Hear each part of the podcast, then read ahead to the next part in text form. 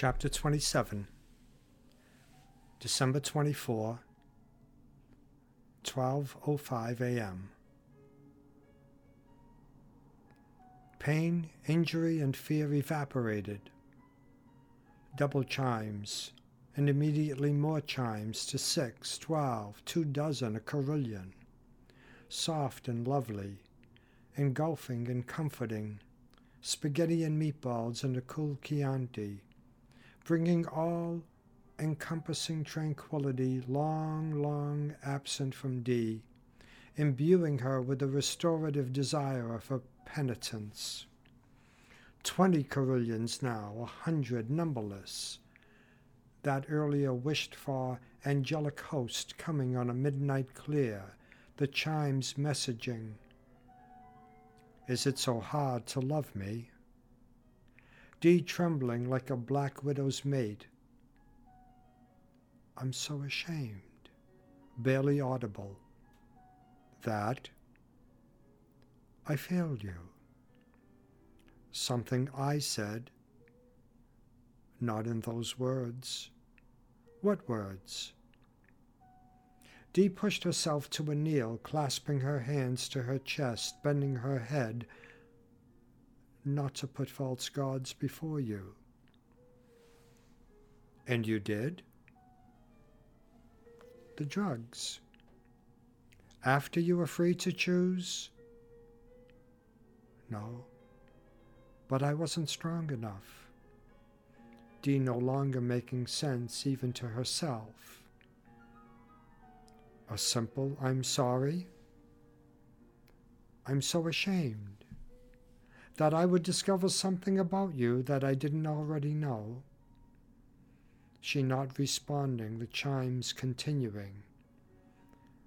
I am within you and around you. Never stop reaching for me. After all you've done for me, given me, I couldn't ask for more.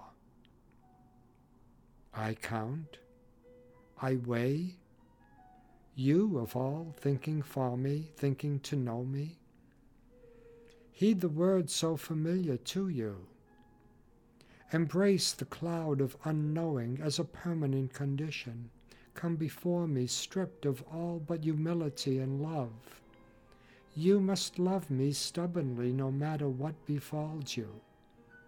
Do not give up. Do not ever give up. Grabbing the nearby railing, Dee pulled herself to her feet and stepped away from the balustrade, disrobing into the winter cold, dropping her clothes on the bandstand floor. Then, clothed only in her love of God, Dee put her feet together and palms open, raised her extended arms to shoulder height, pushing them to their behind the back limits, so acknowledging his love beyond measure. She re- reached into her soul to liberate her love for God, closing her eyes and to complete her surrender to God, bowed her head. No charged auditorium needed now for illumination. She glowed from within like a hazy full moon, and no tiptoes needed now to lift her. She levitated six inches a foot, two feet off the ground pinned motionless into the night air. For a full minute, she simply basked in God's love, her spirit immersed in the currents of love between herself and her Maker, each to each perfectly fulfilled, until almost against her will her dormant mind wakened, thinking, undeserving to be forgiven so easily derealizing her mistake a small fraction of a millisecond after forming the thought, fervently wishing to retrieve it, her almost instantaneous forgive me an eternity too late, the bright joyful chimes becoming dark funer- funereal knells. Forgive yourself, the last word she heard, and on their heels six loud, long dongs followed by a fearfully evanescent, muted moment, prelude to a wail emanating from the core of Dee's soul and penetrating to the outer edges of the constantly expanding universe, a shriek so full of anguish, remorse, and plea as to be the sum prayer of all humankind for relief, and as such for the duration of that excruciating moment, freezing the movement of virtually every man, woman, and child on earth.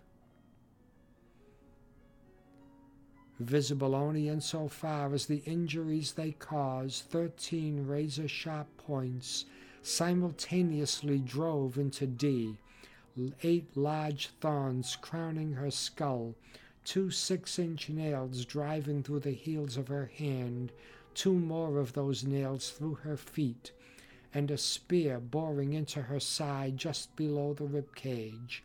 And from the nails blood flowed rapidly down her hands and feet, and from the spear blood gushed out of her right side to slide over her belly, thighs, and legs, all of the flows coalescing around her toes, and from there drizzling into a viscous red puddle spreading on the gray terrazzo floor.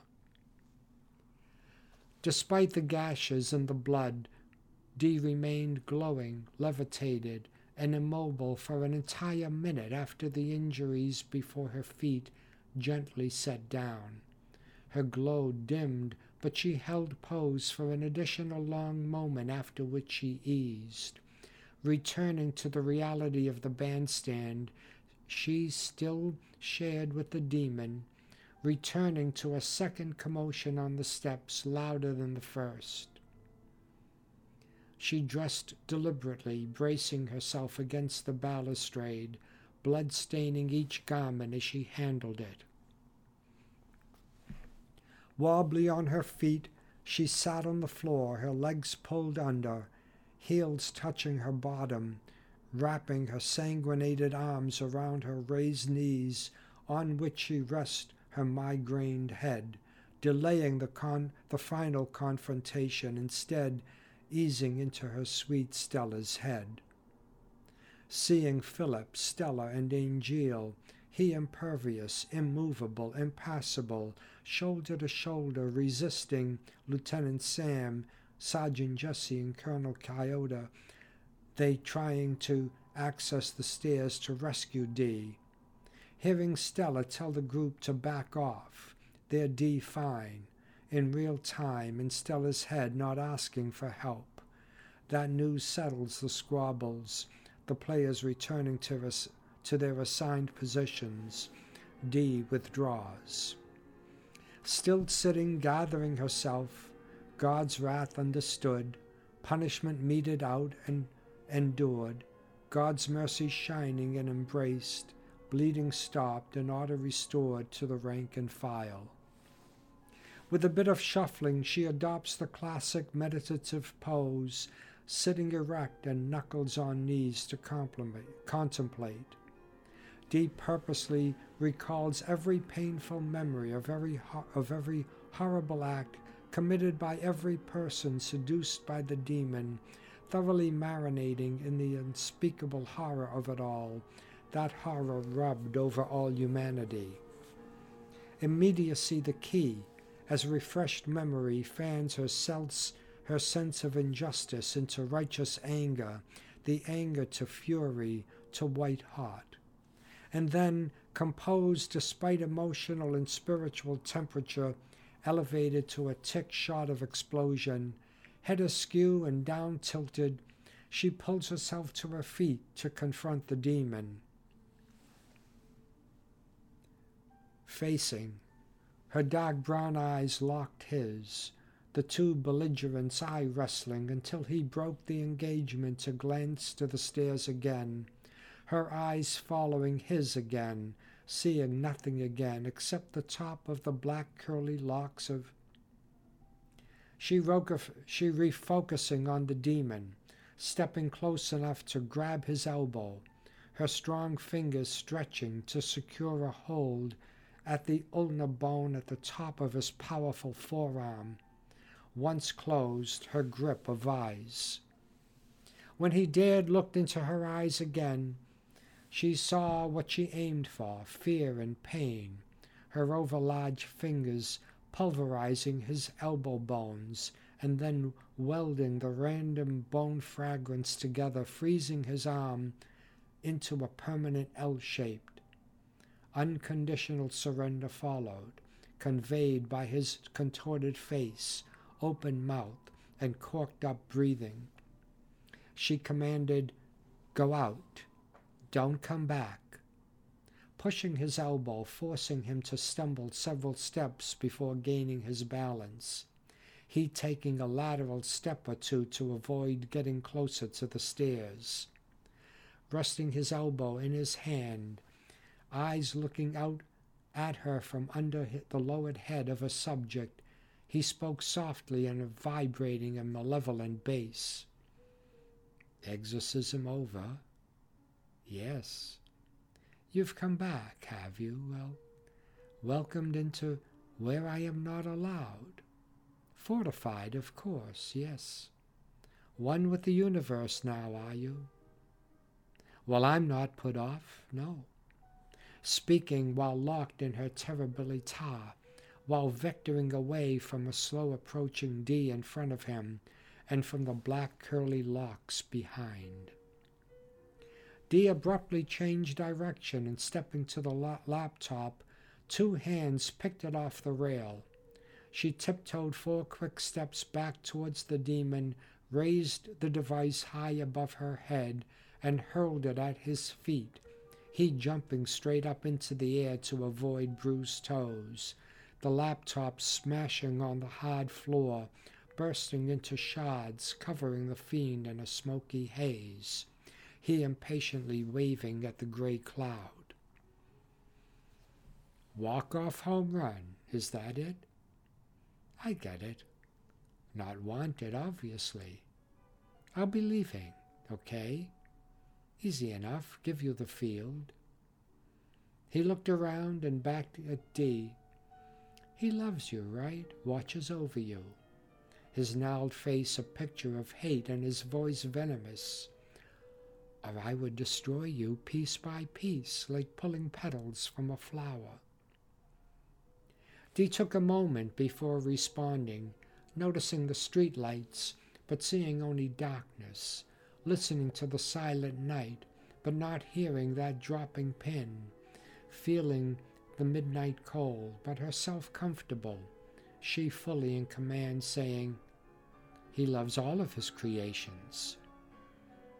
Bullshit. So what's so special about you? Sorry. Ask him. Sorry like hell? Like eternal hell, my destiny? Hell is not eternal. What do you know, you little shit? I know that God is perfect. Each of his creations will ultimately find God and also be perfect himself. And at that moment, hell will be over for him, and eventually you too will find God find God? As in love Him? Appealing. Let's set a date. Hmm. How about when hell freezes over? He'll wait. The demon released a nauseating smell, Dee averting her face, not her eyes. He speaking in a piercing falsetto, saying, But I have more in store for you pointing to her, Dee almost finishing the thought with, My dearie. He raised his right hand to his earlobe to backhand her, to draw blood, to save face, to relieve frustration, to punctuate his threat, to express his hatred. But his eyes again flitting to the stairs, he braked his blow in mid swing, saying, Perhaps not at this precise moment, but look for me, twat saying, This fight isn't over yet. Not by a long shot. Standing erect, shaking his shoulders, looking around like forgetting something. Adjusting his cloak, kicking at some of the computer debris, licking his lips, turning back to her, saying, By the way, nice tits. Disappearing, his words spent arrows at her feet. Dee's mother running to her broke the short trance. Dee indulgent as mother grasped her shoulders, examining the multitude of raw wounds, touching only the long, thin scratch the demon sliced in her cheek, saying, Dee, you're seriously hurt. Swinging her coat over Dee's shoulders, she slipping her arms into the coat sleeves. Finger combing Dee's hair, mother whispered, Dee, look at the blood, the cuts, your eyes. You need a doctor. Looking down to see what her feet felt strange, she's standing in a puddle of blood. Yours, Dee. We've got to get you to a hospital. Stella! Calling as she buttoned Dee's coat, Stella waiting her side, saying, Immediately. Dee took her mother's elbow, saying, It's all right, Mom. The bleeding stopped. None of the wounds are serious. Dee looked at Stella, she putting her cell away, saying softly, No change. Dee nodded, receiving her father's hug and kiss smiling at his smile, at his saying, So happy you're safe, my dear. Returning his kiss, Thank you, Dad. Finally, Philip's hug, so secure she faded, leaning into him, surrendering to his arms snaked around her back. Feeling his hand tighten around her rib cage, she simply releasing, his free arm swooping under her knees, lifting her off the ground to prevent a fall. Dee raised her head to speak. Instead, instead Stella, gotcha, to the hospital. Dee took the rear window seat with Stella beside her. Philip beside Stella, Lieutenant Sam at shotgun, and Sergeant Jesse driving the wrong one way on Tremont Street. Eight Boston police motorcycles leading, six Boston police cars following. After rinsing her face from the water bottle, bottle Stella provided, Dee drank some and breathed out, resting her head on Stella's shoulder. As the car sped through the early morning streets, Dee noted the first of the public celebrations, church bells. An isolated few at first, their peals soon joined by others, soon swelling into a citywide ecclesiastical tolling the centuries old communication medium, celebrating more feelingly than all the millions of technological transmissions clogging the internet, all the messages the same. Dee had indeed miraculously pulled mankind back from the brink. In the front seat, Lieutenant Sam speaking to his captain, Yes, it's over. Looking to Dee, she nodding. It's definitely over. No, I don't know how to stand down. Leave it to the chief. That's what he's paid for. Oh, sorry, chief, didn't know. Fine. We're with her and we'll stay. I'll call as soon as Dee settles. How do you feel? Philip bending over bending across Stella to look at Dee. Dee, exhausted, woozy, can't talk. Philip, you don't have to. None of us know what you did, but you did it. Rest now. We're almost there. The siren's wails almost drowned out Stella's cell chiming text received, she reading the text and crying out in accelerating crescendo. No, no, no, no! Grabbing Dee's wrist. Dee!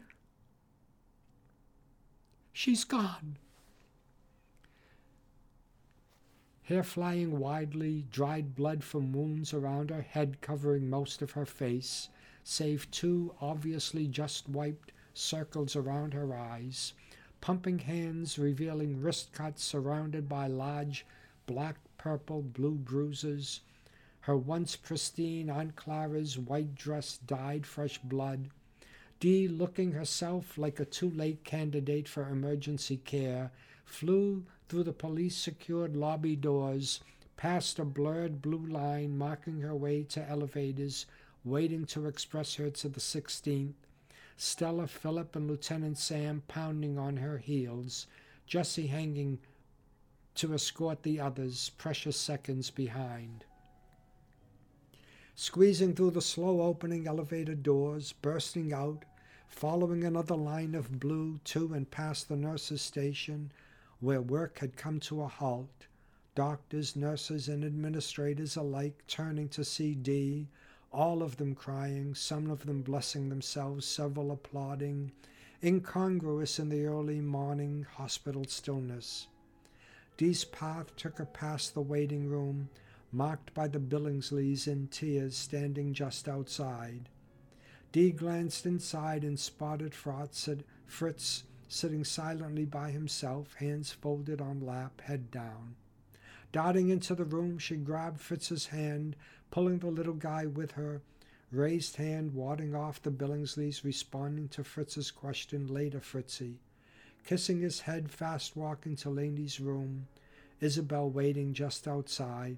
Took Fritz from Dee, she saying, To my parents, Isabel nodding, and family only inside, Isabel again nodding. Dee stepped inside, immediately followed by Philip, Stella, the Billingsleys, and the three Mirabiles. Michael pulling the door to close it, prevented by the Cardinal pulling the door from the other side, sneaking in, closing the door behind him, concealing himself behind Stella's parents. Laurie baby jumped from Laurie's bed, rushing Dee, the two squeezing so tightly that they lost balance until Stella, joining the hug, braced them. Wordless and tearless for half a minute, the three held their embraces, kissing each other's cheeks and necks. When Dee stepped away from the group toward the bed, Stella touched her arm, saying, Let me first. Dee nodding. Stella climbed on the bed, stretched out on top of Laney, head on her unmoving chest, hands cupping her cold cheeks. Dee's acquiescence, reassurance to the group, the appropriateness of Stella's love expression, which continued for a full minute, then relinquishing the bed and body to Dee. She left us, Dee. Eileen Morgan slowly, move, slowly moving away from the foot of her daughter's bed. Dee nodding, not looking at her. It was awful. Through tears continuing, she asked if you were well. She asked if she would take care of Kurt, her last words. Her face full wrinkling like a crying infant's. None of us knew what. Josh Morgan, putting his arm around his wife's shoulders, led her away, she whispering, I'm sorry. I didn't mean. Josh, it's all right, my dear. Everyone understands. We're all friends. We're family. We all loved Laney. Now let's give Dee time. Dee at the foot of the bed turned to the room. Join hands, please. Pray silently together. Hey, she called softly. Sleeping Beauty. Climbing on the bed, sitting up against the headboard, reaching for Laney's shoulder, the girls coming to help, sliding their still friend until her head rested on Dee's chest, the girl straightening her pallid, sleeveless arms and legs, pulling the covering sheet over her and Dee, sitting on the bed by their best friend's still feet. Dee's right arm clutched around Laney's shoulders. Her left stroked her hair, saying softly to her, Oh, my dear, tonight was so difficult without you beside me. Hugging her dear friend's head and neck tightly, looking up, taking the bottle that Laurie baby offered, Dee indicating she'll keep it. She drank some and set the bottle on the tray stand beside the bed, returning her hands to her dear friend's face. Dee sitting still, closing her eyes. Hospital cell- smells throttled the refresh- refreshed air flowing into the room, defocusing, sorting blood, waste, antiseptics, baby powder, detergent, and cafeteria food, dropping each one of them one by one into the black hole, doing the same for the sounds, the shifting, breathing, shuffling, and sniffling of the family group, and the less invasive generic hospital sounds. As effortlessly as she did the physical stimuli, Dee disposed of all thoughts until worldly connection severed. Dee's breathing slowed, slowing, slowing until her body moved no more than her dear friend. They a match set. Afloat in an astral eternity devoid of any physical con- connections or encumbrances, Dee never less expecting nor more humbled, while he, his divinity rarely enriched with such unreserved love, he never more receptive, beckoning Dee, welcoming her. In his presence, surrounded by the amniotics of her love of him commingled with his love for her, filled with ineffable joy and prodigious spiritual strengths, she passed into the communion of saints, into the core of a universe of radiant souls so vast as to surpass human comprehension. And although as distant from each other as the furthest reaches of the cosmos, Dee found Laney. She as near and familiar as the back of Dee's hand. They came to each other, sunlight bright, invulnerable to pain or discomfort, moving without constraint words and thoughts extraneous. They returned to their bodies in the hospital room, the two glowing as in lightning flash, startling and rising sun blinding, blinding, the one second blast of light, leaving everyone in the room with a spiritually acquired residue, an aura with no expiration date, the light marking the girl's body and soul reunifications.